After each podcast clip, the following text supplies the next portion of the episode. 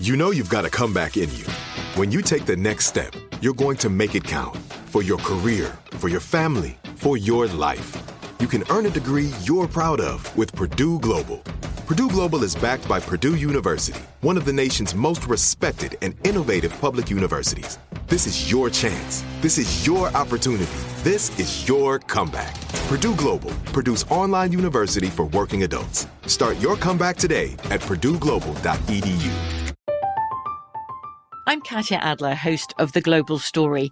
Over the last 25 years, I've covered conflicts in the Middle East, political and economic crises in Europe, drug cartels in Mexico.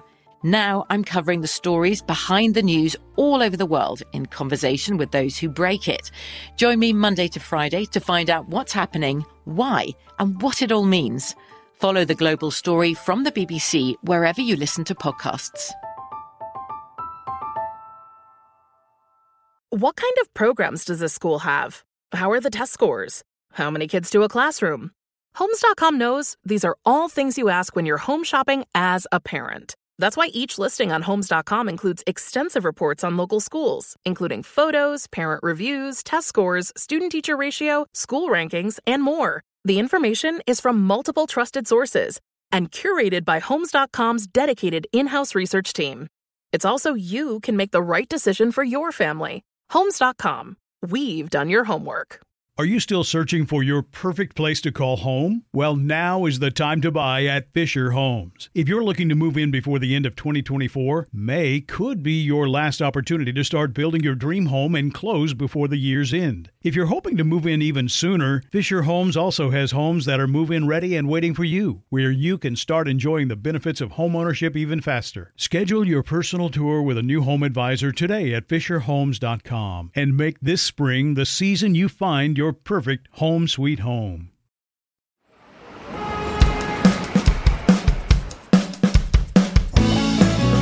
Hi, my name is Robert John Burke, and I played Bart Bass on Gossip Girl.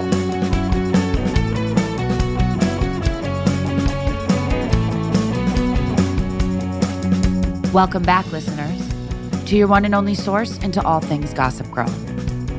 You know you'll love it. XOXO. Hello, hello, and welcome back to XOXO with me, Jessica Szohr. Today we have quite the treat.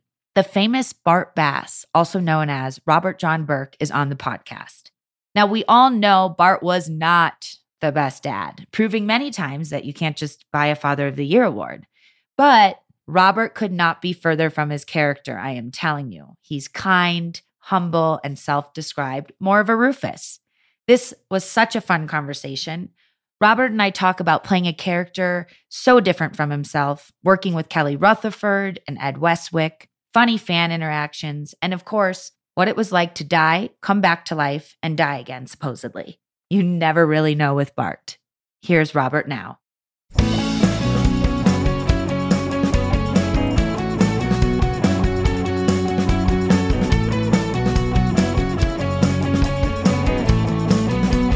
Hi. Hi, Can you hear me? I can hear you. Can you hear me? okay. I can hear you. I'm just really bad with technology. I just don't get it. I would wear it as a badge of honor, Jessica. I mean, it's just nuts. And it's so funny because now in this day and age, you feel like everything's at a click of a button and it should be easy, but there's always like 15 buttons to that one to make it work. And I'm like, it's too much for me. So, I, I, I was just on the phone with my 20 year old sons, one of whom took my Mac to the city today. And I'm like, dude, how do I? so, unless I have those guys around, like my little tech men, yeah, no, technology is certainly not making our lives easier. It's just promoting more stress, but that's okay. We're here. I can hear you. yes, I can hear you. I'm excited to hear that very specific and beautiful voice of yours. Ah. Yeah, it's been so long. Uh I mean, lately I've been seeing your face so much because I'm doing these rewatches which have been quite interesting and fun Mm. and very wild to me because I just didn't I knew what we were doing but I also really didn't. I'm on that same line. Yes. yeah. So wait, how old are your kids now because that age 20 is like very much what people still are very like dialed into the to the show. Yeah. There's a whole new generation, I think, dialed in. Um, my oldest is 28 and my youngest is 22. Amazing. Yeah, so- that's fun. Yeah, when my when my oldest was in high school, uh, the show was on, and that brought him. Right. You know, he's like, he said to me one day, he's like, "Do you really have to be on that show?" And I was like, "What's the problem?" and he's like, "I don't know. I just, I, I- you know," I said, "Oh, are you getting scrutiny? Are you getting?" And he's like, "Yeah." And I was like, "Dude, if my father was on television, I wouldn't have a problem with that." But apparently, he's a very like low key guy, and uh, he did not like. You know, you don't want anybody. I don't know if you're looking into your life in a certain yeah, way, especially when it's maybe a parent. But also, like, this show wasn't just like a show where your dad's on TV. You were playing Chuck Bass's dad, Bart Bass, this very flashy, very well known, and everyone was very obsessed with that family. So it was a very like big moment for, you know, yeah, it was. And so, uh, you know, I've uh, subsequently found that, you know, th- it's like there's a new generation of yeah. people turning onto the show. And um, certainly with the pandemic, people were watching and binging. And so, yeah, uh, renewed interest. And, uh, and I think it holds up, actually, to tell you the truth. So, Yeah, we keep finding that in each like uh, each of these rewatches and and going back and watching. We're like, wow, there's just certain things where it was ahead of its time, or Mhm. a lot of storylines that people can relate to, even outside of it being in this like flashy Gossip Girl Upper East Side Right. world. But I'm going to introduce you quick, even though everyone uh, on that's listening definitely knows your voice and your name and and who you who you are. But just and because I'm just so excited that you're here. We have Robert John Burke, who played the amazing Bart Bass, this super rich, sometimes a villain, but always complex Bart Bass on Gossip Girl. You you've been in television and film for over 40 years, starring in classic shows and movies and just been around and, and a familiar face to so many people and so many people are such big fans of your work on uh, from from a show like Gossip Girl or Tombstone to uh, Good Night and Good Luck, shows like Rescue Me. So, what was your draw to acting? What, why did you want to pursue? it was just kind of a weird uh, stumbling into it. Um, I wasn't much of a student in high school. I wasn't really passionate about anything. You know, I, I, wasn't a good student. History and English, yes. Math and science is bad. And then we there was this experimental improvisation class in my high school. Um, Edie Falco was like two years younger than me, and she was in the class with me. And so I kind of liked that. I kind of responded to that. And then I right. I auditioned for scholarships at different places, and and I just oh, uh, rather than go to my senior year of high school, I traveled the country with this Lort Regional Theater, and they couldn't pay me because I was a student, but they gave me in 1977 they gave me 150 dollars in cash a day to eat with. That was my per diem, and I was like, I couldn't Okay. I couldn't eat ten dollars worth of food, you know, a day. So I came home with all this Right. cash, and and my dad, all my sisters and brothers were in medicine, and he said, "What are you going to do?" And I said, "I'm going to be an actor." And and the three famous words were, he said to me, he goes, "A fucking what?" And I said, "An actor." And he goes, uh, he goes, "Well, we don't do that. We don't even know anybody who does that." I said, "Well, I'm going to try." And he said, "Can you go to school for that?" And I said, "Yes." And I went to a couple of different colleges, but then I settled at SUNY Purchase, which had a really strong acting conservatory, and yes. I graduated from there. And then I actually took five years away from acting. I was a contractor, I was a school teacher. That's incredible. I didn't know you were a school teacher. I knew about yeah. being a firefighter. Well, no, that came later. Okay. Uh, I was a security guy at a club called Nell's years ago. And so then a guy I went to college with named Hal Hartley, he was doing independent films. He was going to shoot his first. And he said, Would you like to, you know, do the lead? And, and I was like, Yeah, sure. I was building a deck down on the Bowery for a client. And I said, How long is this going to take? He said, 11 days. I was like, Oh, how, you know, that's a long time.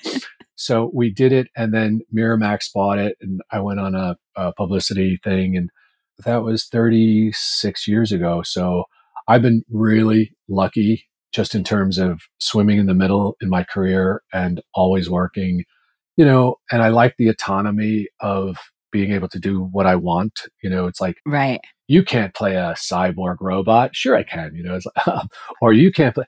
So nobody really cared what, what I did, which was fun because I got to do different things. But that's also why they really did care because you well, could, I you know? yeah, I guess. I, but I- Because I'm meaning how talented you are.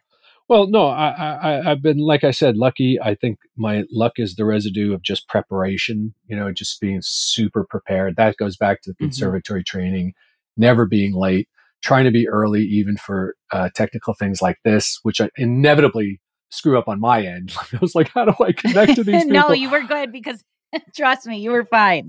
So yeah, that's how I fell in. I kind of just fell into it. I was supposed to be a police officer. My parents were both from Ireland.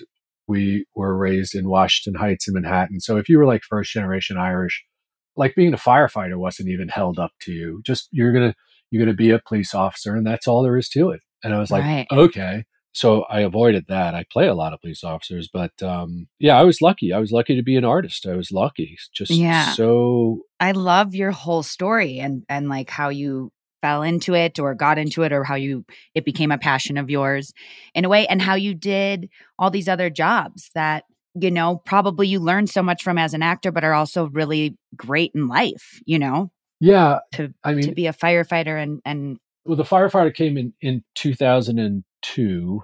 Um, my best friend was a fire captain in the city who fell on 9/11, and that really hurt me. That hurt everybody, obviously, on a geopolitical scale. So I thought to myself, what can I do? Like, what can I do 110 percent? I'm not doing something bullshitty and you know uh, signing a check and saying that I'm going to do something. I'm going to dedicate my life to his memory, and that's what I did. I, you know, in the volunteer fire service.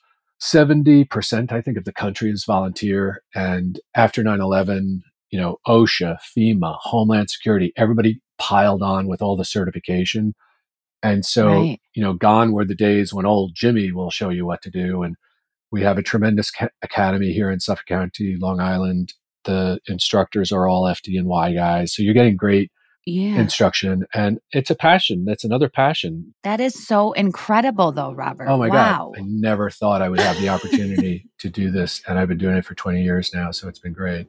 that is beautiful Yeah. i'm like wow i need to do more than just volunteer No, it's, listen, we Um, all do. We all do. And you just, yeah did you have a new little one recently? I do. or- I have a little little baby girl. Oh my God. 18 months now. oh my gosh.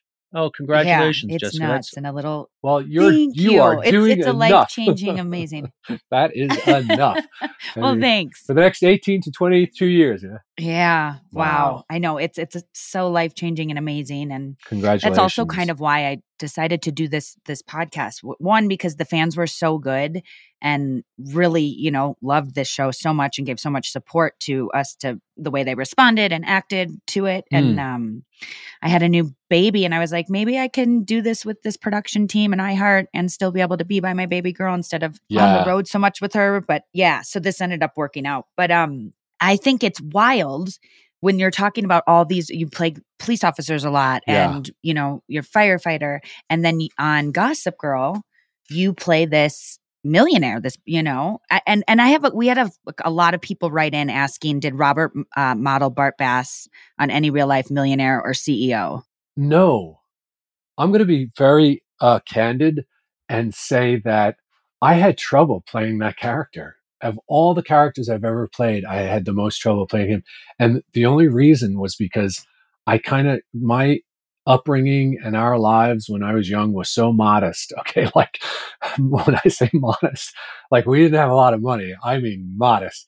And so there was some part of me as an artist that just didn't buy me as a billionaire. You know what I mean? And no i don't know because you did such a good job where Oh, i gosh. like maybe he was insecure. Maybe Bart was insecure. I mean, guys who have that much money and really need to. Um, there's an old saying: he was an egomaniac with an inferiority complex. You know, there's that conflict always inside. But uh, you know, I, I would have done a lot differently. I think now, when I look back in hindsight, what do you mean though you know, ah, gosh, I'm, I'm not going to bespeak it or or bemoan it or anything, but I just sometimes I look at some of the performances and I think, well, why were you doing that? You should have just done nothing. You should have just like you were pushing, or you know what I mean. I just I don't, I don't know. I, I never had a full comfortable sense of the character. Well, no, that's not true. That's overstating it.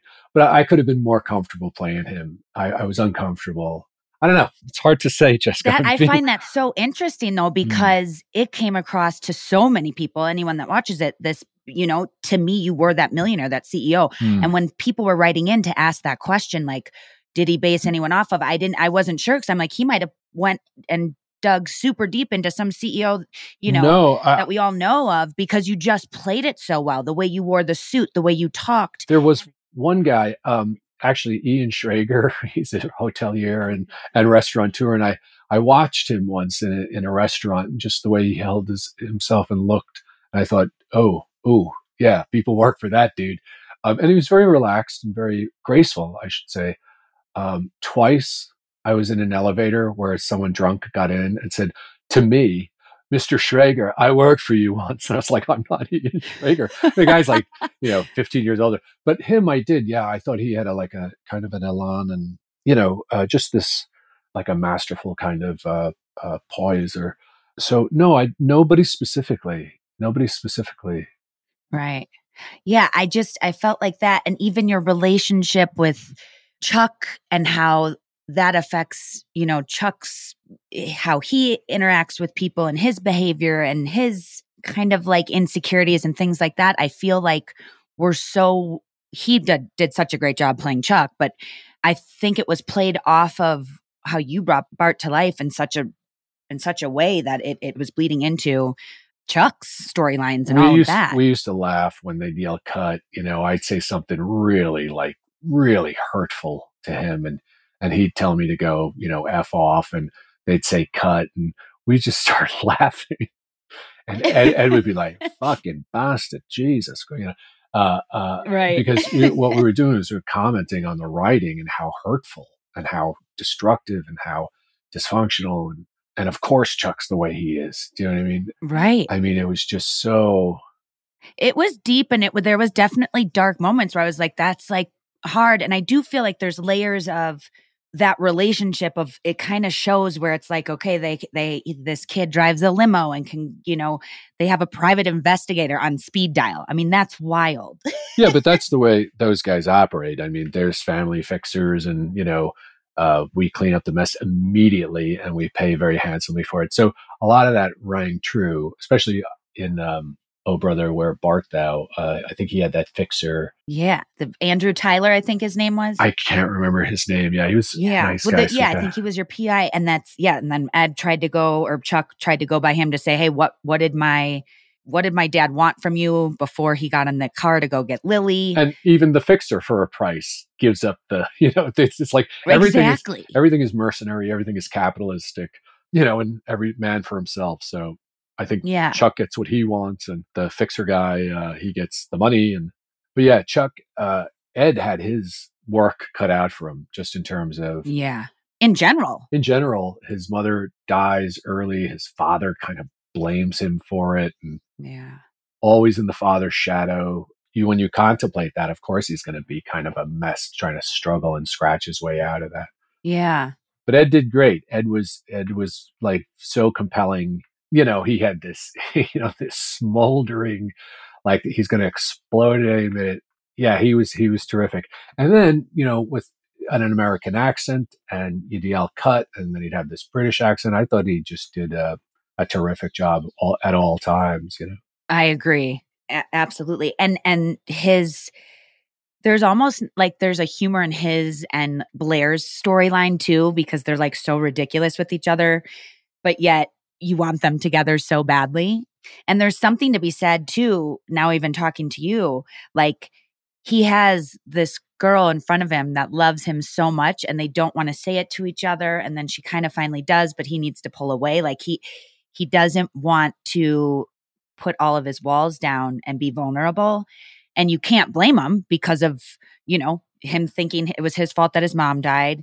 Eh, now his you know right right around now in, in these rewatches now his dad died and he's you know blaming lily blaming dan blaming everyone and you know it's something that Cece, the grandmother says at the funeral it's okay for him to feel any type of way today i mean he just lost his dad but let me ask you this Yeah. did you know like early on that this was going to happen or was this all of a sudden you got a script and you're like oh bart's getting in an accident and Uh, Joe Lazarov came up to me because got a minute. I was like, yeah. So no, I, they they came to me. I- I've had over the years, like in different shows, people call me and say, "Did you get to page thirty five? I got hit by a bus." And I'm like, well. You're nobody on this show unless you come back as a ghost. Oh, okay. You know what I mean? Like, uh, yeah. Uh, but yeah, Joe, Joe, one of the producers, Joe Lazarov, beautiful guy, came up to me, goes, um, you're going to die. it's like, oh, okay. so I said, I, you know, gracefully, um, yeah. Um, and he said, yes. And are you okay with that? And I said, uh, you know, as my wife would say, write your own show. Uh, I said, I have to be okay with that. I've had fun. I was doing two other shows at the time, I, or three even. Um, and I would do this kind of triangle, you know, go from one show to the other. And it kept life interesting. It kept art interesting. But he said, but we don't know if you're really dead. I was like, okay, you know, like oh. when you figure that out, let me know. And then he obviously came back and had faked his death and, and, and all that. But yeah, no, they were very forthcoming when I uh, was killed that time or what was it, died in a car accident, I think. Yeah. Yeah. So they, the production, uh, the producer did come to me and tell, told me what was going to happen. So I did know. Yeah.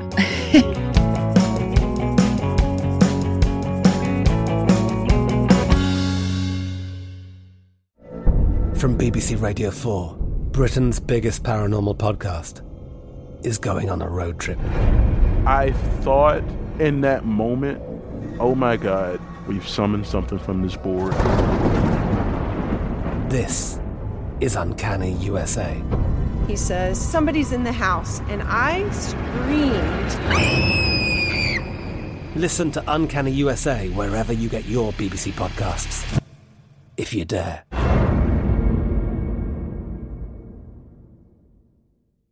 Are you still searching for your perfect place to call home? Well, now is the time to buy at Fisher Homes. If you're looking to move in before the end of 2024, May could be your last opportunity to start building your dream home and close before the year's end. If you're hoping to move in even sooner, Fisher Homes also has homes that are move in ready and waiting for you, where you can start enjoying the benefits of homeownership even faster. Schedule your personal tour with a new home advisor today at FisherHomes.com and make this spring the season you find your your perfect home sweet home.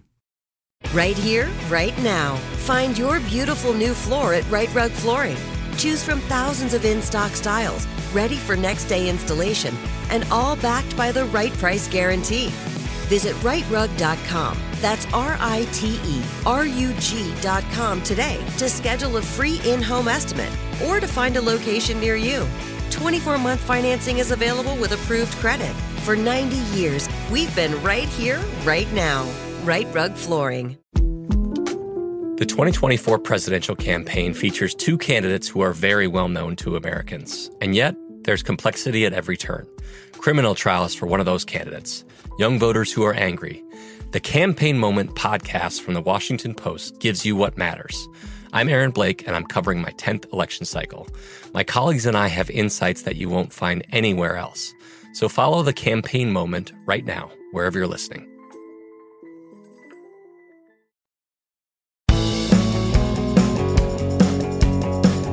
When you were first becoming Bart, like in the very, you know, when Bart's first introduced and you were mm-hmm. meeting with Eric Daman and things like that, did you right away, because everyone is so obsessed and like so grateful for how talented Eric was to, you know, put all of our costumes and stuff together.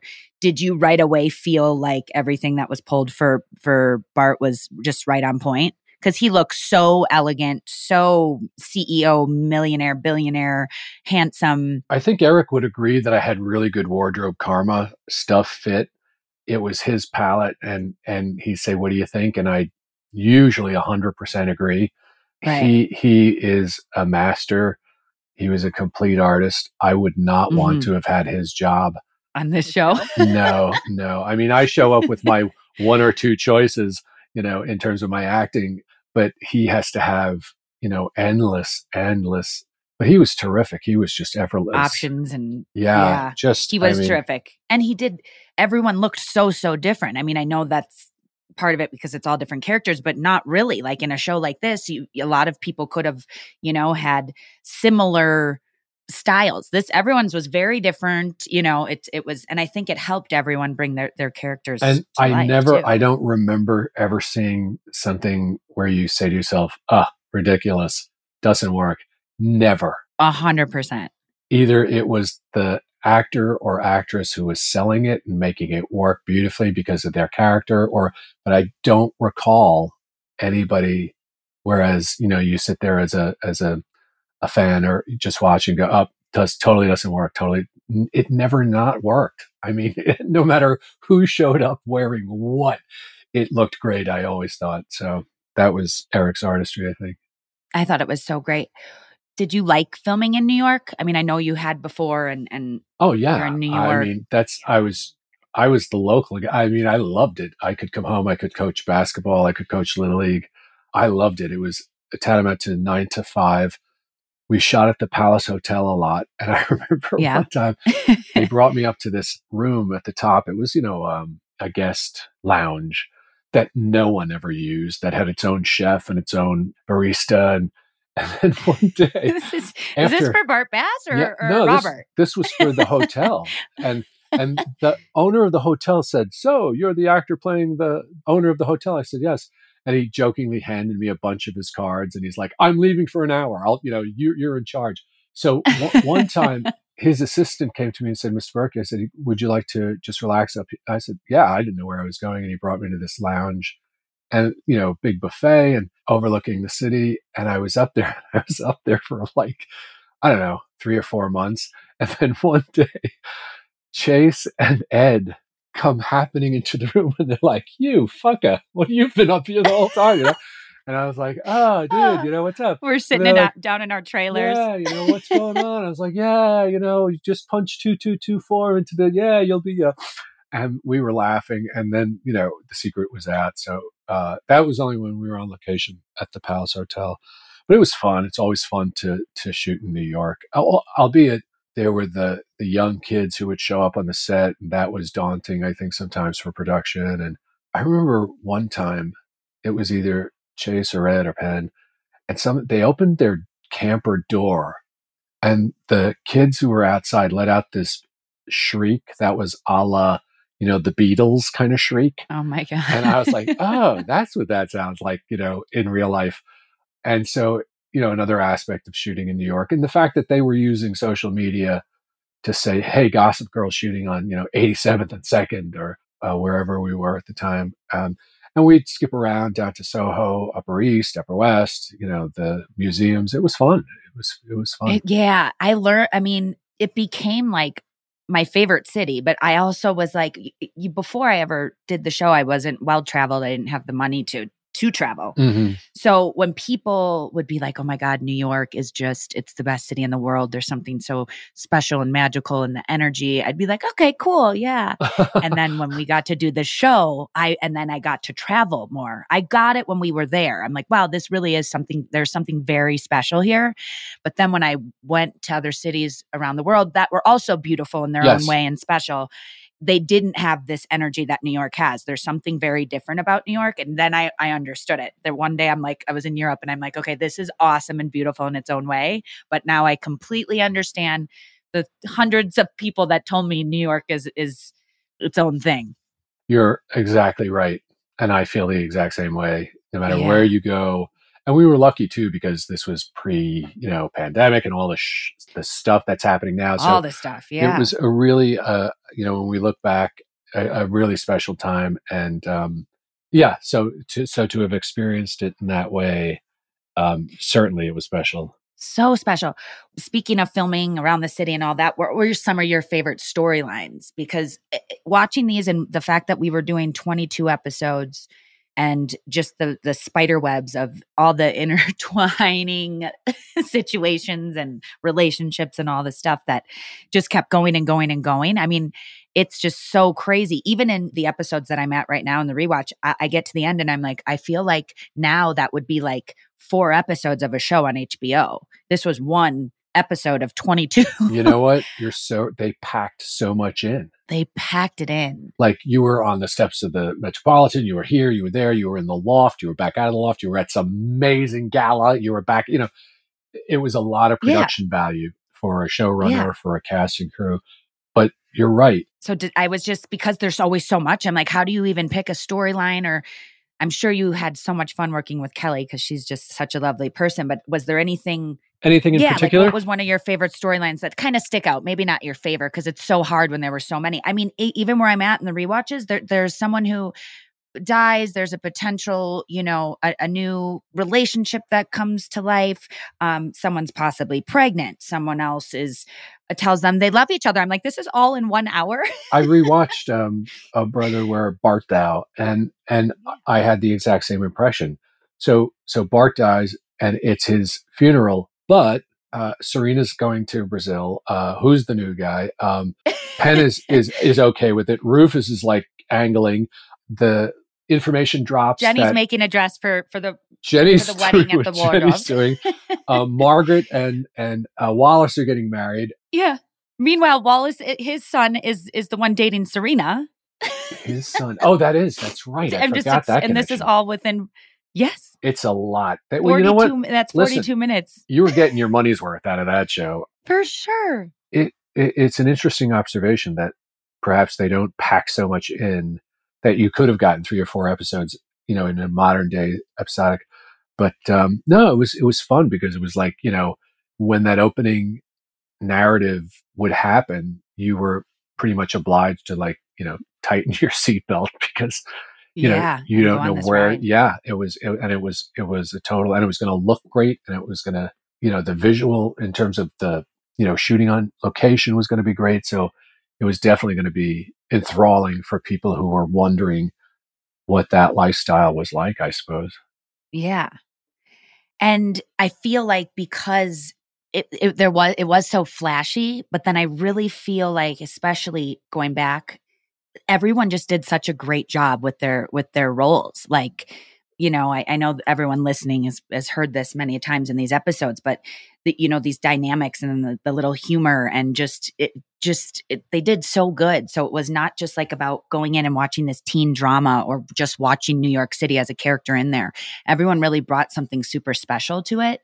And maybe, you know, at the time there was nothing like this on TV, you know? And even when you went back to different shows like 90210, Beverly Hills 90210, it's still there's a different flavor and vibe because of New York City. You know, it's like acting when you when you understand your character and everything and then you're asked to just throw it away.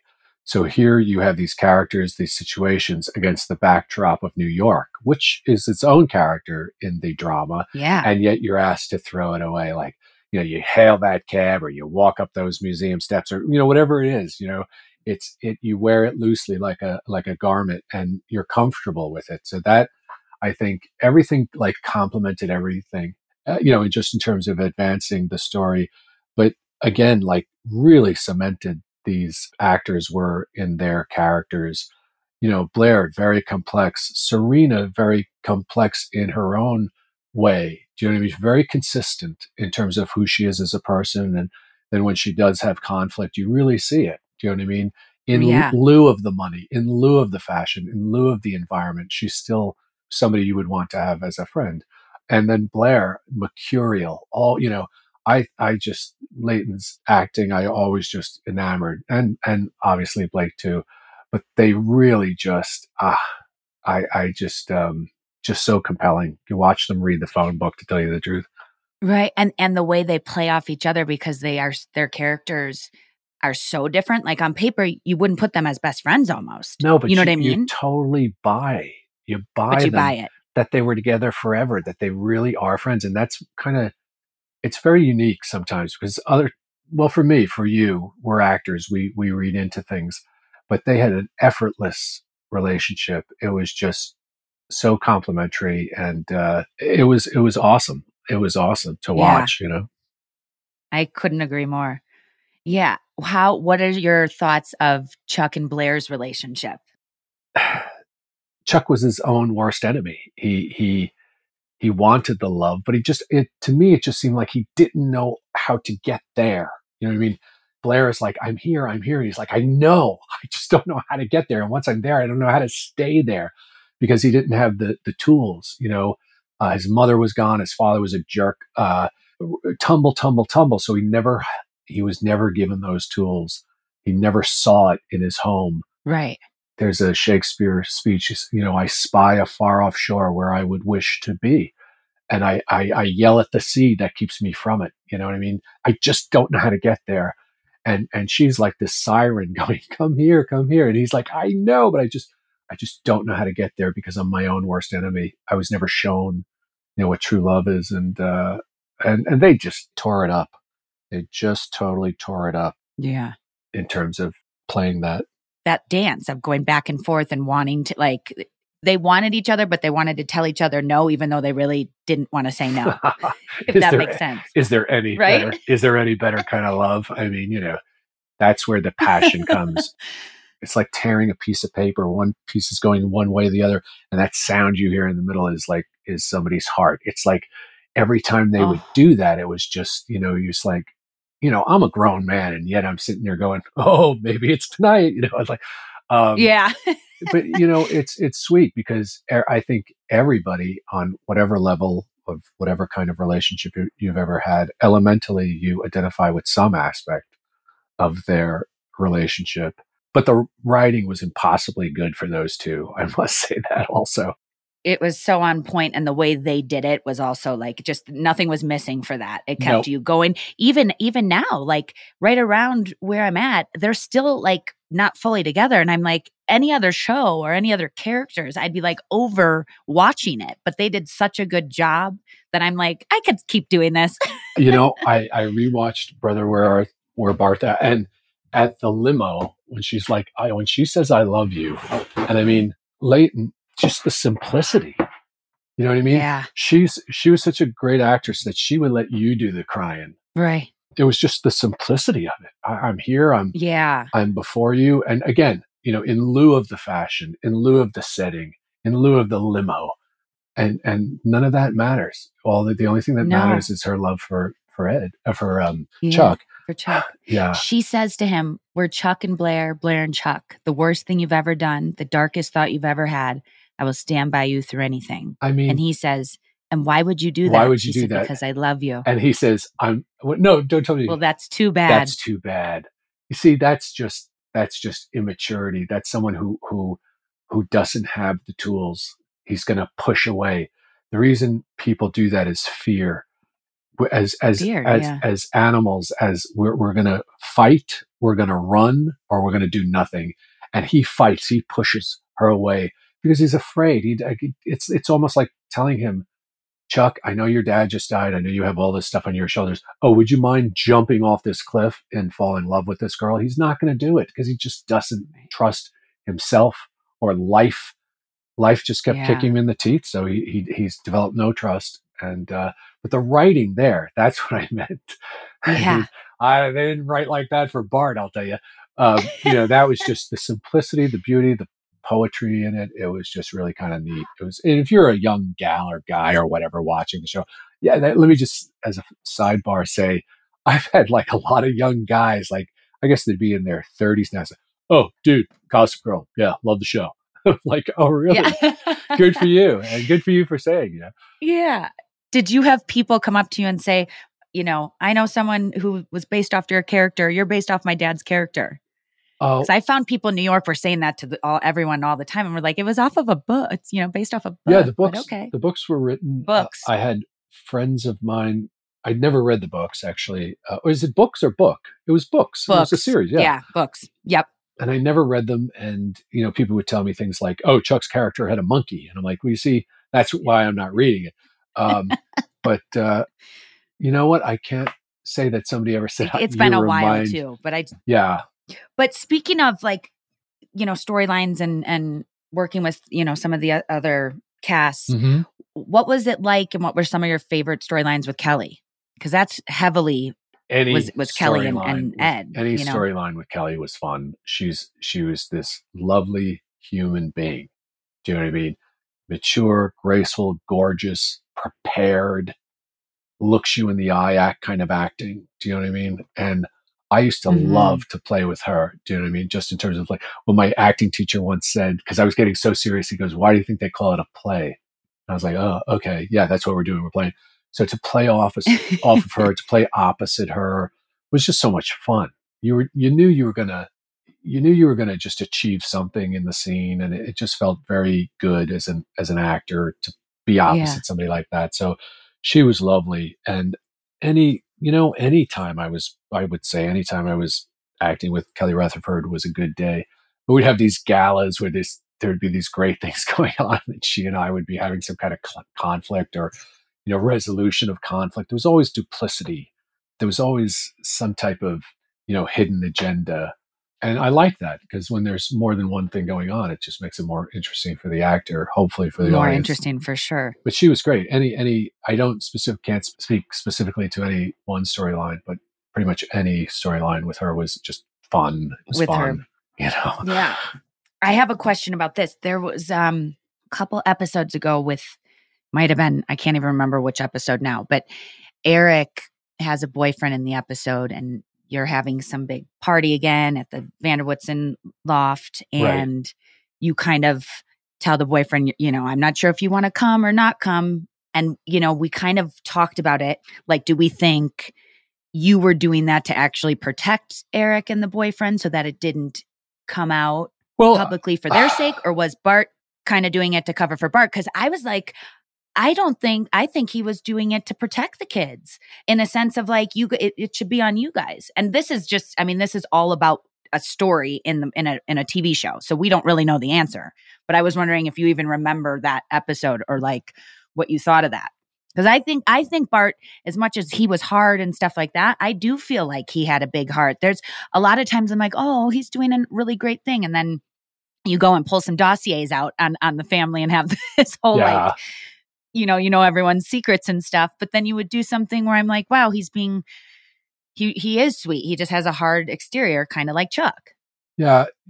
You know, if you're playing a New York billionaire, um, and I think he was a billionaire, I think it said he was a billionaire, not a millionaire. Um, anyway, it speaks to your having some sophistication, you're worldly, you're accepting, you're accepting of someone's sexual orientation. However, what you're not accepting of is anything that could damage the family name and the family fortune. You're also being patriarchal in terms of these kids don't know what they're talking about. They're leaving themselves exposed to ridicule, to bigotry. And so there could have been an element of that. Um, I never specifically knew. I think I was I was protecting the family and myself vis-a-vis right telling them you guys are not on time right now. You got to let this be a little more chill because you don't want to hurt yourselves. You don't want to hurt the family.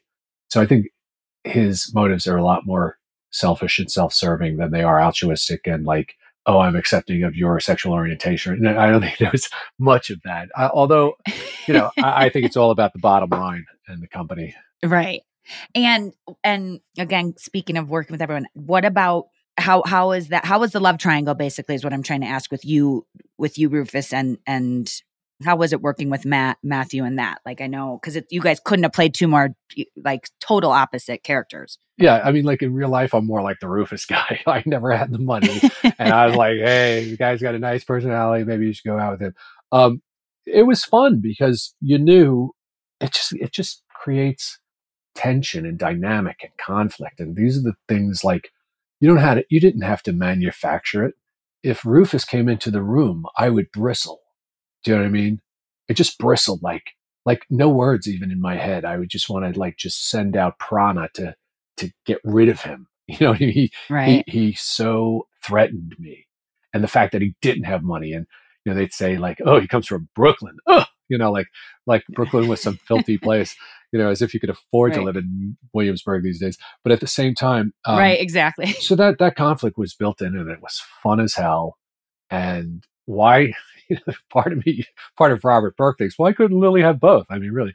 Um, but yeah, she was great the way she would play. Kind it. of what kind of what her and I talked about last week. Oh, really? Like her head and her sensibility yeah, like, and practicality you know, she wants the dough and she wants like the good life, but you know what? Maybe she wants the love too. So it's like, you know, good for Lily right. for yeah. keeping all possible options open, you know. For sure.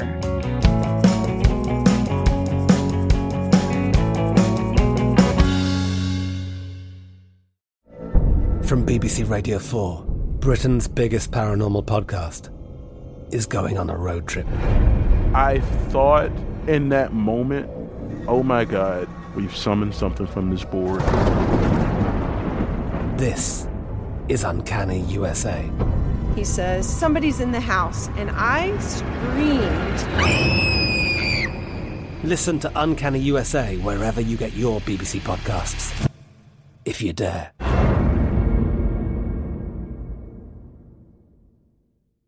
Are you still searching for your perfect place to call home? Well, now is the time to buy at Fisher Homes. If you're looking to move in before the end of 2024, May could be your last opportunity to start building your dream home and close before the year's end. If you're hoping to move in even sooner, Fisher Homes also has homes that are move in ready and waiting for you, where you can start enjoying the benefits of homeownership even faster. Schedule your personal tour with a new home advisor today at FisherHomes.com and make this spring the season you find your perfect home sweet home.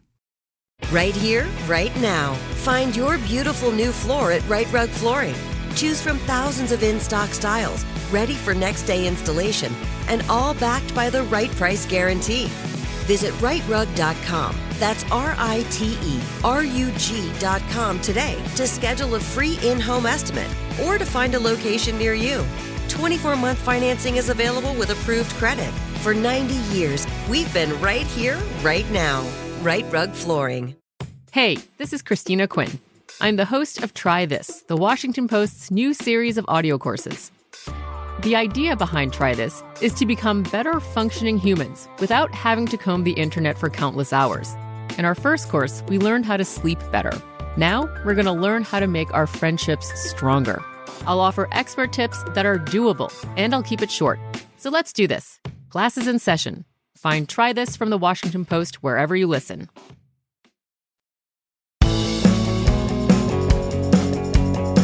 When we get the phone call, or when we see that there's a phone call and something really dramatic has happened or tragic has happened to, to Bart, Mm.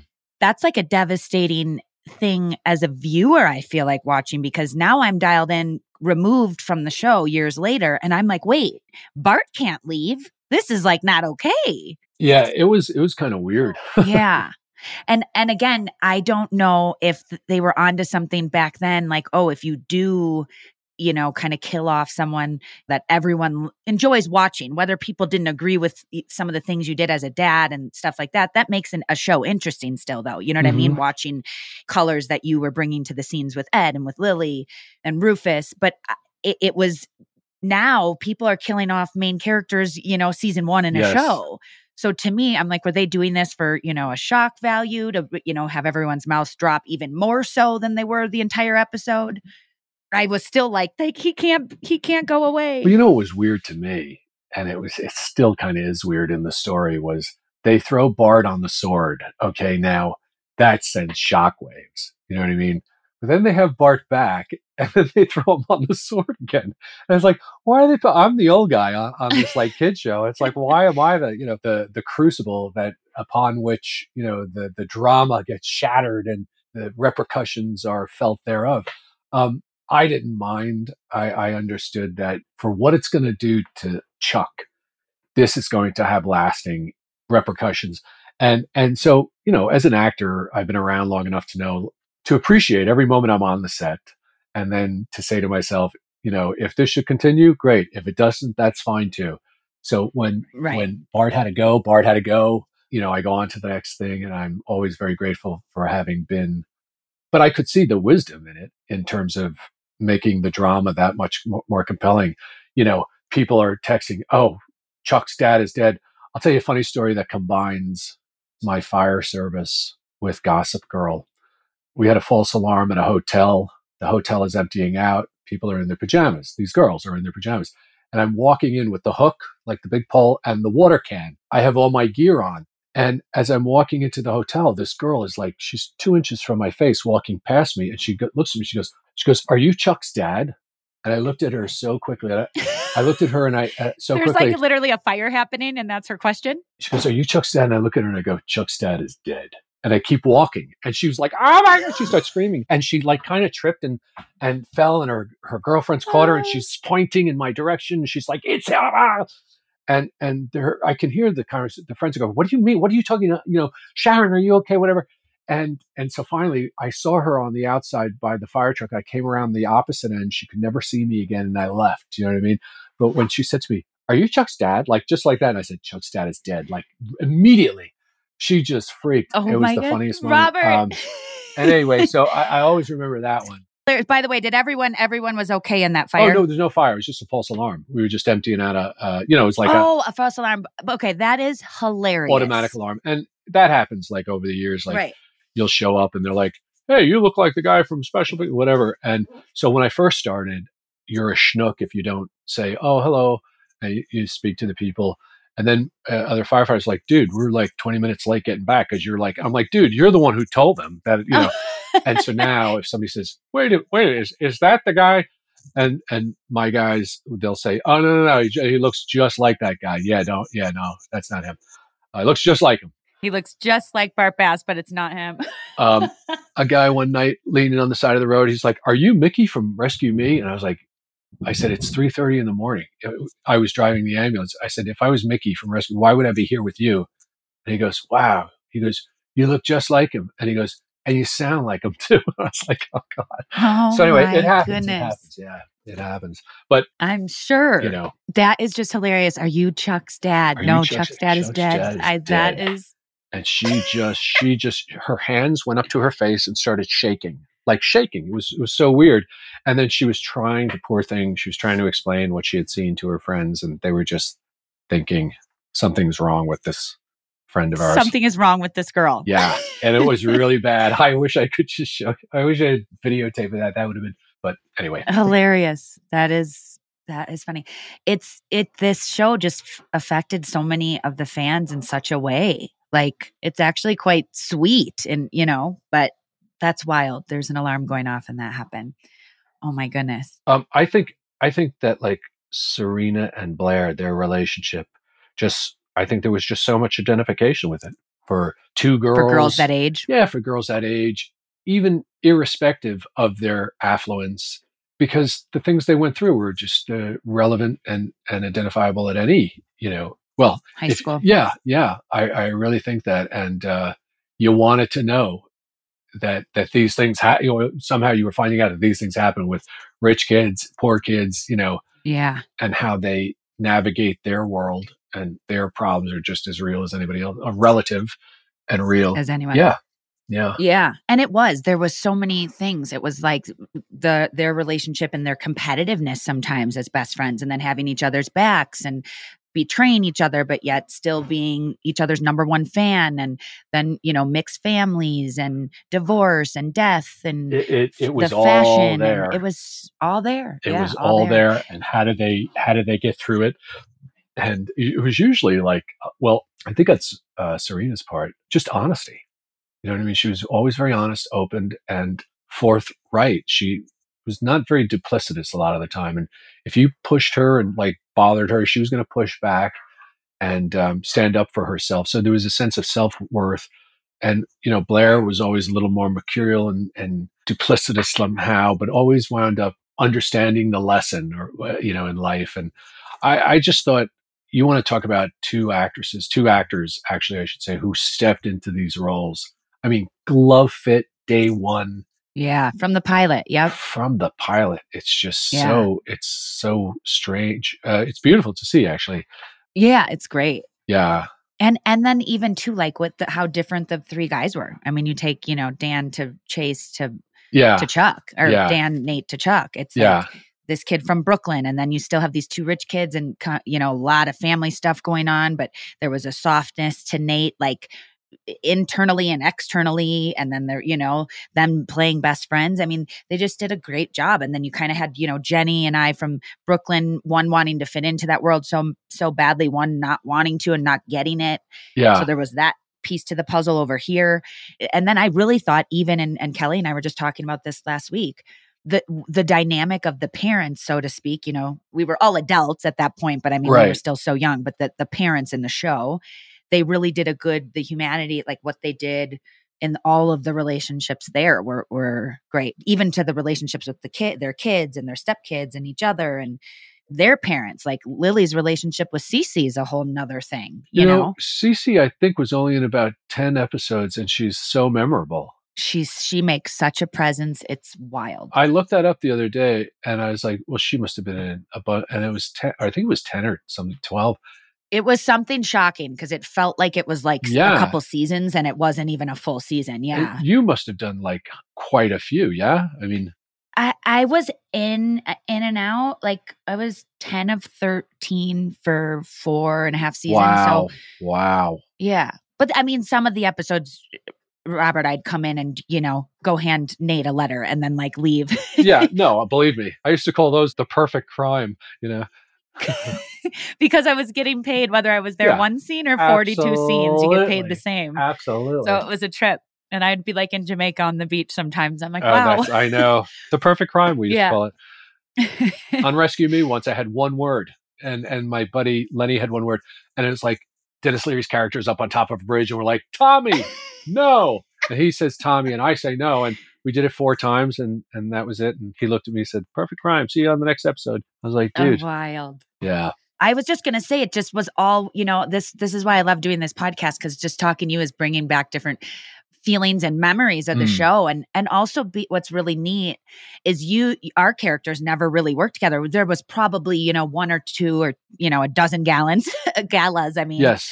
that we were probably you know my character had just walked out while bart walked in or something and uh, we you know we crossed in the makeup room or something but there wasn't a lot that vanessa and bart No. had I don't think Bart ever spoke to Vanessa. yeah, I really don't think so either. So, I mean, I know you and I talked on set and Yes. You playing, you know, Chuck's dad, you were there a lot and I, we've definitely crossed, but it's just Yeah. so nice to like hear and talk to you about because even when we were doing the show, if you and I had a conversation on on set, we weren't sitting and talking about our characters and, and No. about the We set that we're on. You know, we were just What did you have for lunch? Where are you? You know, Yeah. uh, what are you doing in New York? Is it fun? Um, yeah, yeah. it is. It is So interesting. it's so nice to hear it and you know and because we're so removed it's been so long that it's kind of like different things come up i'm like you know what i felt kind of i didn't know i felt this way about vanessa until now or i didn't know that i liked blair and chuck so much or you know there's like a soft spot i have for bart so Yeah. it's it's kind of interesting to like there's there was something that I think uh, when I returned to the show, um, I can't remember. It was like the fourth season, at the very end, and Blake said, "Oh, I I heard you didn't like the show," and I said, "What?" And she said, "I I think that's what somebody said." And, I and you know what? I I really thought long and hard about that, and what what I had shared with a couple of people was certainly not that I didn't buy the show, but I didn't buy me on it. That's what I think she heard. And and I Oh, that hurt that I was like I felt bad. I was like, oh, you know what? Maybe I shouldn't have even shared that with anybody. But like going back to the beginning of our conversation, I, I always had this like nagging, like, oh, you're oh, why are you do-? oh, you know, never hundred percent with the character, and uh, not that we're never satisfied with anything, but I, I when I look back on the way I I portrayed Bart, I thought, oh, you're pushing, you know, you and and I don't know, maybe it's just over speaking it, but but anyway, yeah, I I always felt that that she had gotten like you know misinformation about yeah and you know that's the game of telephone Some- Yeah. someone accidentally said something else but Because listen, somebody said to me, "Oh, you don't like gospel?" I said, "Are you out of your mind? I'm wearing a beautiful suit. I'm I have a drink in my hand, and I'm talking with beautiful women. What the hell are you talking? Right. And, I'm, getting paid, and and like my Right. my And in New York City. in New York City. I'm home. I'm coaching. I'm with my boys, and I said, there if there's a downside here, I don't know what it is.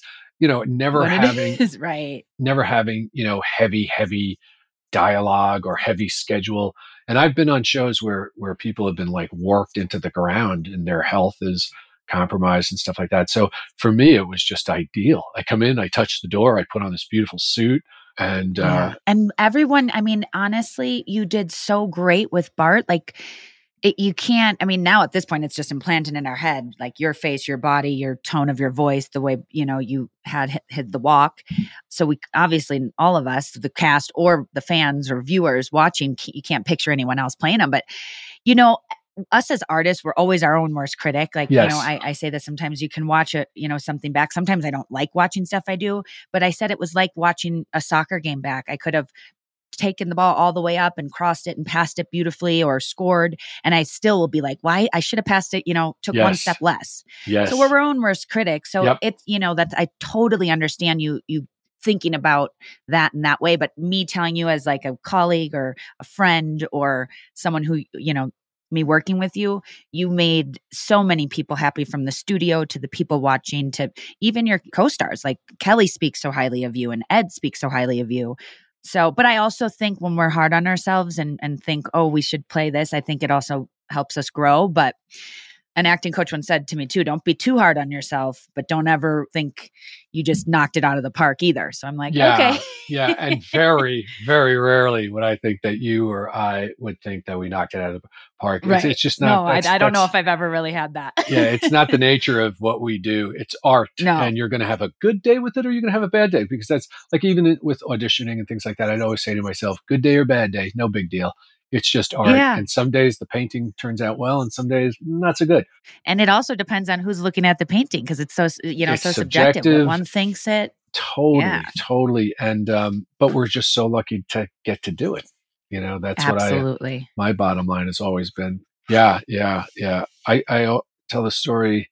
I was on Gossip Girl one day, long day, sixteen hour day, gala, and you know how they keep reapplying makeup, pancake, pancake, you know, and a little anti shine, and so I had eighty layers of this stuff on, and I got home. I didn't even wash my face. I hopped in my car. I drove home, and a fire alarm happened, and I got to the station, and then I hop in the truck, and this firefighter sitting opposite me. And he goes, "Can I ask you a question?" And I go, "Yeah, yeah." And we're on the way to to a legitimate fire. And he goes, "He goes, do you have makeup on?" And I go, "Yeah, yeah." And he goes, "Oh yeah, yeah, yeah. No, right? Like that's what you do, right? Yeah, yeah, yeah." And I thought to myself, right. who in their career is ever going to like be in this situation? It was just so funny the way he said it, and then he tried to like back off, and then he's like, "Well, yeah, that's what you do, right?" Right. And I was like, "Timmy, don't But ever and, say." and, and in his shoes, you, you you can't blame him for thinking that's like a no, little bit because odd. he's like you know what I looking mean? at me and looking at me and looking at me. He's like, "Bro, do you have like makeup on?" And I was like, "Yeah, I got tons of makeup on." Um, but anyway, Oh another little funny sidebar of uh, both of those lives intersecting. Yeah. Um, you know, looking at Oh Brother, Where Bart Thou again, Yeah. and the Mace Ensemble, the whole scene of the funeral or at the graveyard.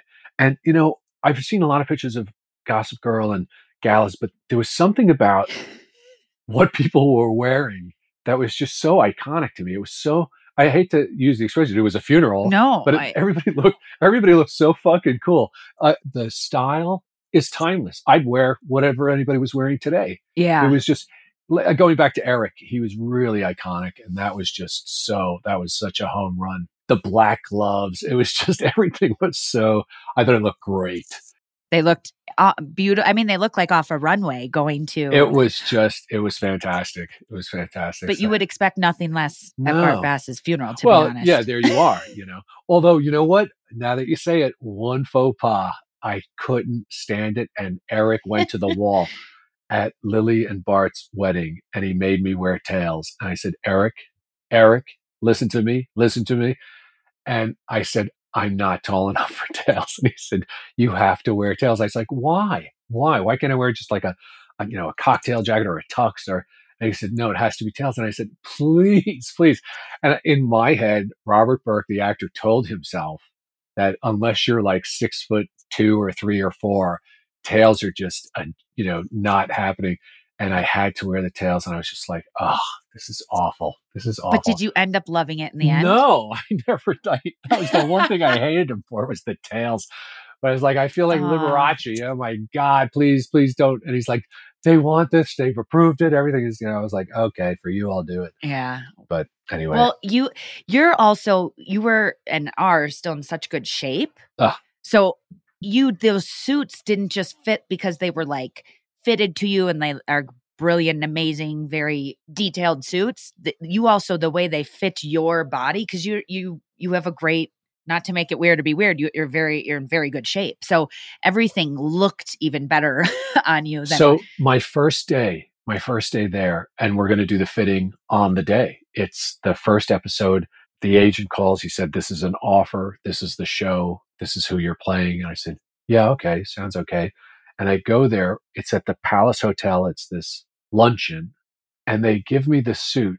And my twin brother, I have a twin brother who he's a big clothes horse. I'm not. You'd die if you saw what I'm sitting in now. Anyway, he like Wait, know, I, I forgot that you're a twin. yeah, so he's like, you know, Italian suits, London shirts, you know, this, I mean, he's just all over it, all over it. To this day, he's all over it. So he comes with me on my first day and they put on this suit. I can't remember who it was. It just, he's like, bro, bro, like this. I was like, he said, "Eh, this is just incredible. and, and I was like, yeah, it's really nice stuff. So that was funny because that first day, he's like, whoever is, you know, doing your wardrobe really understands what's happening. And then I was go. I remember having a fitting at J Press one day on Madison Avenue, and you know J Press, and and I show up with like, you know, dirty sneakers and dirty shorts and a baseball cap, and they're like, ah, hello, like this, you know. So, but then but then I hopped into the dressing room and I hopped back out and I said, cleaned up pretty well. Huh? So anyway, wearing the stuff that was the armor, that was the aesthetic armor that that Eric was providing. And once I put the suit on and the double Windsor knot and the whatever it was, the the handkerchief in the pocket and everything Right. and uh, pocket square, that was that could be Bart right there. Then I just started to feel like him because I'm I'm not a suit guy. If I dress up in a suit, like my back. See, that's wild to me tends because they you tight. just look so good. oh well, it was fun. I mean, but again, all praise and honor to uh, Eric. Eric. Uh, he was, and you know what? My fittings, chump chump chomp chomp. It was just so quick. Uh, very rarely did he say, "No, this is awful," or "This is a disaster." Or, this can you come back later and I'll pull more stuff. It was always like, "Vroom." You know what? I had the same experience with him. I don't think in all four and a half years I ever even was like, uh uh I just, that you always trusted him. And even if there was something where I was like, whoa, this is like really out there, he still somehow would be like, then pull out an earring and something else. And by the time it was done, I'm like, I can't believe how you just even shaped that and it already looked good before. Like he just really had. It's definitely art. I mean, it's you know, it, Yeah. but but it's also your wardrobe karma. I call it. You know, if you have good wardrobe karma, that will chase you from job to job, and it's a product of of your staying in shape too, Jessica. I mean, you know what I mean? And and seriously, and and being able to fit you. certain sizes and and and and then having a certain you know posture or elan or you know yeah. to um, manifest the uh, the look. Yeah, I agree. You know what's funny that you say that? I really do have a good experience with wardrobes on all of my jobs, knock on wood now. Yeah, But. I'll tell you what, I do feel like you might be right. That follows you job to job. But I'll tell you right now, Hmm. the tech stuff doesn't. Even if they email a script, it's like half the script comes when I'm doing this podcast. Like someone's mic isn't working. So I'm good in the wardrobe department. When it comes to like emails and tech and all that, I've I've lost there. So, I- but I- I'd rather the wardrobe. I you see, I'm 62. I can plead like I'm an old guy who knows nothing. I just don't get it. But I'm telling you, it produces stress. It's like, yeah, Bob, they'll they'll be dialing in at two o'clock, It's- and you'll be this, I and you'll be that. It's, and like, I'm like, yeah, okay, okay, okay. And I'm trying to be amenable to whatever the, not all certainly podcasts, uh, but at the you know, I do a lot of fire service podcasts and and first responder stuff, and for charity, this, that, the other. But like the minute you know, oh, here's the link, and the link's not opening, and I just really it, it, it, it just it's it's stressful It's, it, it, it's stre- and it, Well, because we're both is. professionals and we want to do a good job we want to be early Of course. and you know yeah. I, I have no pretense as to oh i'll get to it when i get to it or i'm going to be late i would i'd die before No. i'm late you know what i mean Me i just too. want to do the right thing that's my emotional style and Yeah. even today i was like so like oh no you know and but you were still uh, you were still early on time like it was all good the thing is is i almost think on some of these like links and websites and and all these apps and all the yeah platforms whatever i almost think they try to make it so easy and so many clicks that it, it's almost like it backfires. Because even still when you try to go on these apps and and TikTok and Instagram and this and that it's not just like this filter and this is how you upload the thing. It's like 15 different things you got to hit. And I'm like yo this is too much. I'm I'm good. I FaceTimed my two sons and I'm pointing the FaceTime at the screen. I'm like, open the mic. And he goes, with a mouthful of sandwich, he goes, press, press, press, you know, and I'm like, where? He's like, down left. I'm like, thank you. like this, you know. So those are my tech gurus, um, without whom I hate when they get indignant. They're like, move. That's all they say, move. Right. Let me just do it. My mom's like, "Well, show me. Show me. I want to learn." I'm like, "Mom, I we got to watch my younger sister do it. I don't know." Oh my God. It is what it is. Yeah. You know, we, we, we stumble to the goal and, you know, it's no, We it's no figure it out. reflection on anybody if you're not tech savvy. I, like I said at the beginning, I, I, wear, you know, you should wear it as a badge of courage. I'd rather sit down yeah. with a good book, a real book, not an e-book. Right.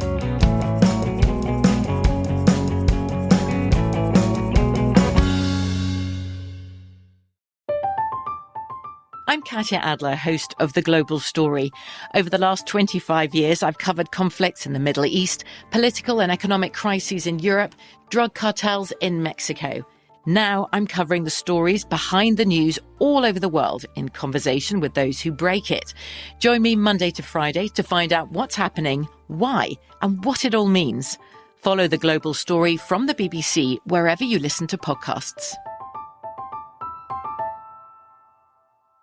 Are you still searching for your perfect place to call home? Well, now is the time to buy at Fisher Homes. If you're looking to move in before the end of 2024, May could be your last opportunity to start building your dream home and close before the year's end. If you're hoping to move in even sooner, Fisher Homes also has homes that are move in ready and waiting for you, where you can start enjoying the benefits of homeownership even faster. Schedule your personal tour with a new home advisor today at FisherHomes.com and make this spring the season you find your perfect home sweet home. Right here, right now. Find your beautiful new floor at Rite Rug Flooring. Choose from thousands of in stock styles, ready for next day installation, and all backed by the right price guarantee.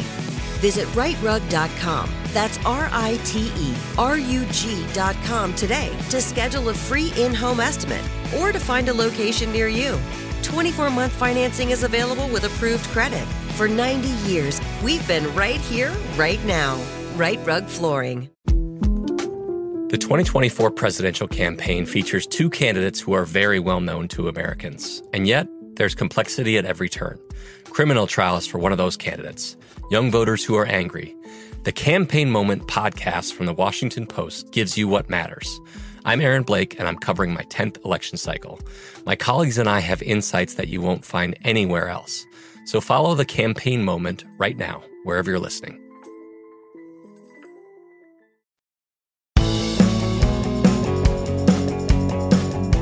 You want to um, talk about any of your charities or anything you want us, us to know about that you got going on or that we should can look into um, for you before we we wrap up? Because you just you have such an interesting path and journey and life and and I knew that about you, but there's it's also what also I think is so amazing is that there's things like no one did know, like you know the reason of why you went to become a firefighter. Like that's oh. a really touching.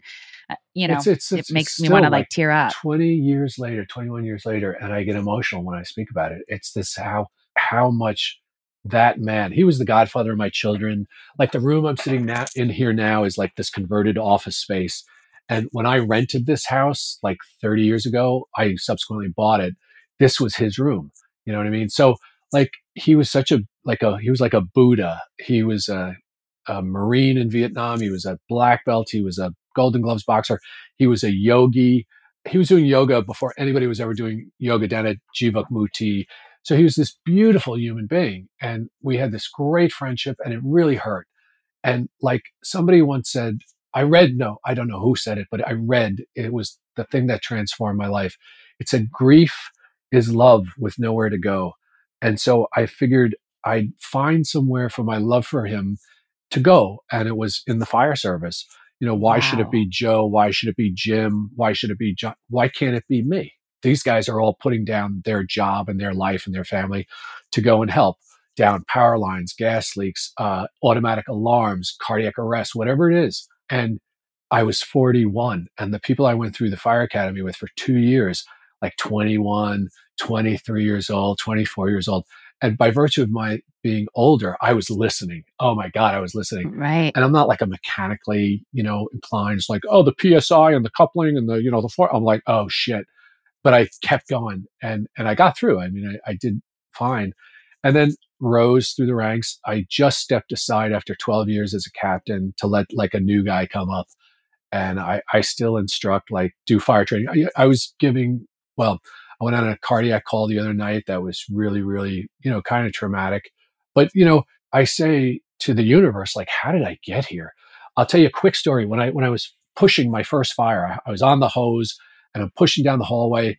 And I and I remember saying to myself, I didn't sign on for this And my friend's voice came to me and he goes, This is exactly what you signed on for. I was like, Oh shit. And then when the pandemic happened, because I drive the ambulance, I was sent for the vaccine like before anybody. And I was like, that's weird. And and when the pandemic came, I says, I'm going to transport people with COVID. And then, and then I thought to myself, well, wait a minute, I didn't sign on for this. And his voice came to me again and said, This is exactly what you signed on for. So if you get out of the way, you know what I mean, and your life opens up for you. And granted, uh, I, it's not that I'm following another person's path, but I am discovering and, and the opportunity, like, because I think we're here just pretty much to help each other. That's just the way I am.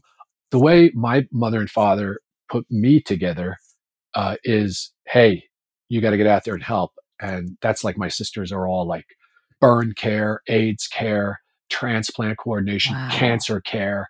I mean, heavy, heavy stuff. And for years, like my sister Margaret did um, cancer care for 41 years. So there's that your life force. What makes you feel alive? And you might not, know, well, oh, it could be swimming, but like what really makes you feel alive? You know, like being a dad or being a mom. Obviously, that's just locked in. But then there are these other things, and it wasn't just the art uh, of acting. I found out that the firefighting was one of the things I, I really enjoy it. The challenge of it, staying in shape, like putting the gear on, and you know, I'm like, oh boy, I wonder how many more years of this I have left. But anyway, so I, feel incredibly honored and lucky and blessed to have had this path put in front of me. And, and I don't say that like in a schmaltzy it's the truth. That's my. No, that's totally my truth. And I'm I'm so lucky that I still like it, you know, because yeah. I, I, bitch and moan about it. I mean, it, that is know. so beautiful, Robert. But I bitch and moan about it all the time because there's only two things, you know. uh, like they say about acting, there's only two times where we complain when we're working and when we're not, you know. But uh, give an actor a job and they'll complain. Oh my it. god, absolutely! Isn't that what they say? Same thing with firefighting. It's like, oh, you know, but um, so yeah, that's that's pretty much. I work with several firefighter foundations: the Leary Firefighter Foundation, the Joseph DiBernardo Memorial Firefighter Foundation for Firefighter Survival Training, VetHack, which is a veterans organization, and uh, probably leaving somebody out. But these are just guys who we get together, and it's always something very cognitive like it's not just giving firefighters money, but it's training them on how to get out of a building. The contents right. of everybody's room 50 years ago, the contents used to be wood and cloth. Okay. Now the contents is plastic. Plastic burns 800 times hotter. And so the fire loads, that's what it's referred to, uh, has changed. And so the methods and the tactics have to change. And it's a whole science. And the thing I love most about the fire service is that it's a learning culture. You're always learning. No, nobody I'm knows sure. it all. My goodness. And um, you're constantly in a in a constant cycle of learning, and I, I love that because it's it's humbling. You know what I mean? Uh, to to continue. You're to always learn. learning uh, yeah, everything and, and just helping people. There's, I mean, so many layers of that, and helping people, and probably the everyone in your unit work like how close you get. It's probably like a sport kind yeah, of. You know it, what I mean? Your it, teammates. It's, it's so funny. You're and learning from each other and helping each other. Then there's the sense of humor that goes along with that. that can right. be just really like, whoa. You know, uh, you hear people say things sometimes you're like, uh, you know, too soon or too caustic or too maudlin or really funny.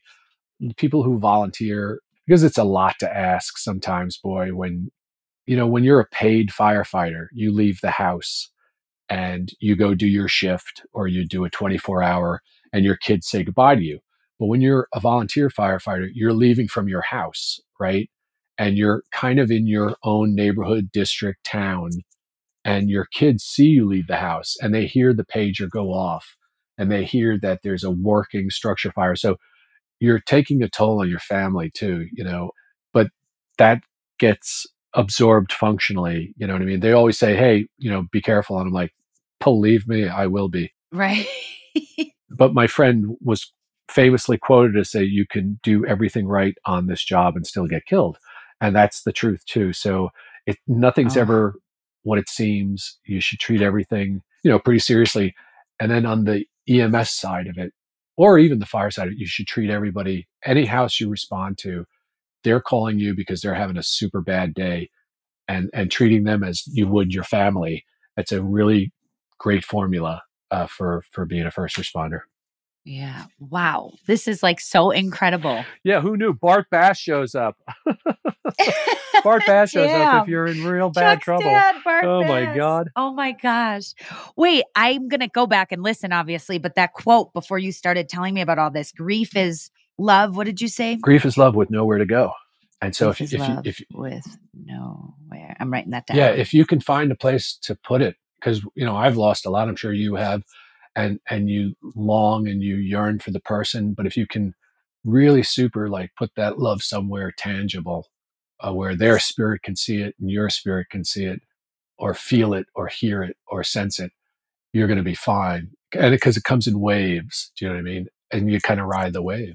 Yeah. But again, to find out how to do it, that's it's tricky. You know, it's it's a little Yeah, tricky, for sure. Oh, yeah, Oh man. yeah. I just I loved you said that quote and then you got into telling me all about what you just did and I was like this is like amazing. I Oh. love that. And and that is really what life's about and you know even people listening to this today you you will touch them in some sort of way with with just your story. Like let it who cares about the whole gossip girl Yeah, I mean they they touched deep us. dive. They touched no, not us. who cares. You know, we, we exactly. it's complimentary. They tuned in. They were fans of the show. They gave their Yes, energy, absolutely. you know, to us, and and I think it's only fitting that we reciprocate by you know deep diving. how much we appreciate. yeah, absolutely. They were lo- some Yeah, rabid fans. absolutely. Like it goes full circle for sure. But I love it because you would never expect coming on to listen to who played Bart Bass on uh, a XOXO Gossip Girl. You know, no, I'm serious. You're Yeah. gonna a lot of people are gonna be shocked. And not because it can't be done. It you just don't really hear of people doing everything that you're doing or the reasoning why. And it's a really beautiful thing. And that's what I really like about life and about our jobs. I got to do a really fun, cool TV show with you in New York. And yeah, you're out here helping people and taking on other things and just you just even you wow yeah i don't i'm, I'm speechless well, no, it was, i can't find the um, words I, I'm speechless that that you asked me to come on and and oh no I, i'm so pumped I had fun. been I, uh, I totally had fun. You know, it's always it's always the best playing the bad guy. I always found it kind of boring to play the good guy because I've never hired to play the good guy. But like to come in there and really just you know break you know hearts and break contracts and break deals and break trust with with actors like Kelly and, and Ed and and the rest of the cast. It was just I had fun. It was fun. It was fun. yeah. Yeah. well we loved we love watching you and everyone always had the best things to say about working with you and and uh yeah it's it's you know doing these walk down memory lanes and deep dives and stuff like that is always so great because it just you know Yeah. it also reminds me of like i never took it for granted no. I was always so pleased and so blessed and very appreciative. But you know, when you look back and and again, like what I'm saying is our paths crossing and and you being able to share what what and why you're doing everything is like what is so beautiful about that the show still has an effect on me personally. Yeah, I get to hear you know your story now and all the things. It's just it's really a beautiful thing that I'm I'm very blessed and I I'm like so honored and like happy that you came on and Oh, thank you so much. hopefully Jess. we'll we'll see each other in New York sometime Yeah. at some point. I and everyone that comes on is like we have to actually like get together in real life, not you know because everyone kind of may run. You know, I see Chace here, I see Leighton here, you Yeah. know, see Kelly there. Chace is tearing. Um, so it'd be nice for- up. Uh, Yeah, You know, Chace with the boys oh right my now. God, I know, just he's like a incredible. comic. He's like a comic genius. Like it's like it's so goddamn funny. I mean, it's just like we were watching the other night, and uh, he is just just killing. He's killing. It's great. It's so much fun to watch him. And everybody, you know, yeah, obviously so Blake good. is there's like everything she touches. She's doing is her thing. fantastic. Yeah. Yeah. I've I, Leighton came on the Orville last season and worked with her, and then Taylor with her music, and Sebastian Stan with the Marvel World, and Yeah. Penn with you. And yeah, everyone's really killing it. And not just the main cast. There's a bunch of guest cast that came on that are doing their thing. Yes. winning Tonys and, you know, Yeah, they were definitely some tal- a talented group. for sure. Yeah. yeah. Well, thank you for coming on. I'll let you have your afternoon. Um, and I really, really hope to see you in person and give you a hug one of these days. It would be great. Thank you so much, Yes. and best to you and your family, and and the continuation of, of this project and and whatever else you do. yeah. Thanks, Jessica. Bye. Okay. Bye, Robert. Thank you so much, Robert, for joining me today. You are such a special person with so much knowledge about the world, with a great big heart that I wish everyone could just get a little feel for because you are awesome. I'm so grateful we reconnected, and we need to make that happen in person very soon. And I want to thank all of you for listening. Make sure to subscribe wherever you get your podcasts and meet me back here next week for an all new episode. XOXO. XOXO is produced by Propagate Content and me, Jessica Szohr. Our show is executive produced by Ling Lee. Our producers are Diego Tapia, Kristen Vermilia, Emily Carr, and Hannah Harris. Original music by Moxie and Loon, and the episode was mixed by Seth Olansky.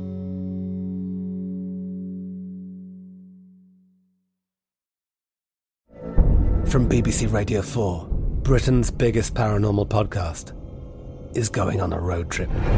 I thought in that moment, oh my God, we've summoned something from this board. This is Uncanny USA. He says, Somebody's in the house, and I screamed.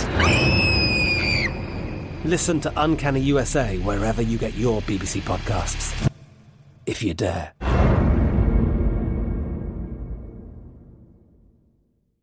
Are you still searching for your perfect place to call home? Well, now is the time to buy at Fisher Homes. If you're looking to move in before the end of 2024, May could be your last opportunity to start building your dream home and close before the year's end. If you're hoping to move in even sooner, Fisher Homes also has homes that are move in ready and waiting for you, where you can start enjoying the benefits of homeownership even faster. Schedule your personal tour with a new home advisor today at FisherHomes.com and make this spring the season you find your perfect home sweet home. Right here, right now. Find your beautiful new floor at Rite Rug Flooring. Choose from thousands of in stock styles, ready for next day installation, and all backed by the right price guarantee. Visit riterug.com. That's R I T E R U G.com today to schedule a free in home estimate or to find a location near you. 24 month financing is available with approved credit. For 90 years, we've been right here, right now. Rite Rug Flooring. Xumo Play is your destination for endless entertainment. With a diverse lineup of 350 plus live channels, movies, and full TV series, you'll easily find something to watch right away. And the best part? It's all free. Love music? Get lost in the 90s with iHeart 90s, dance away with hip hop beats, and more on the iHeartRadio music channels. No logins, no signups, no accounts, no hassle. So what are you waiting for? Start streaming at play.xumo.com or download from the app and Google Play stores today. All you can stream with Xumo Play.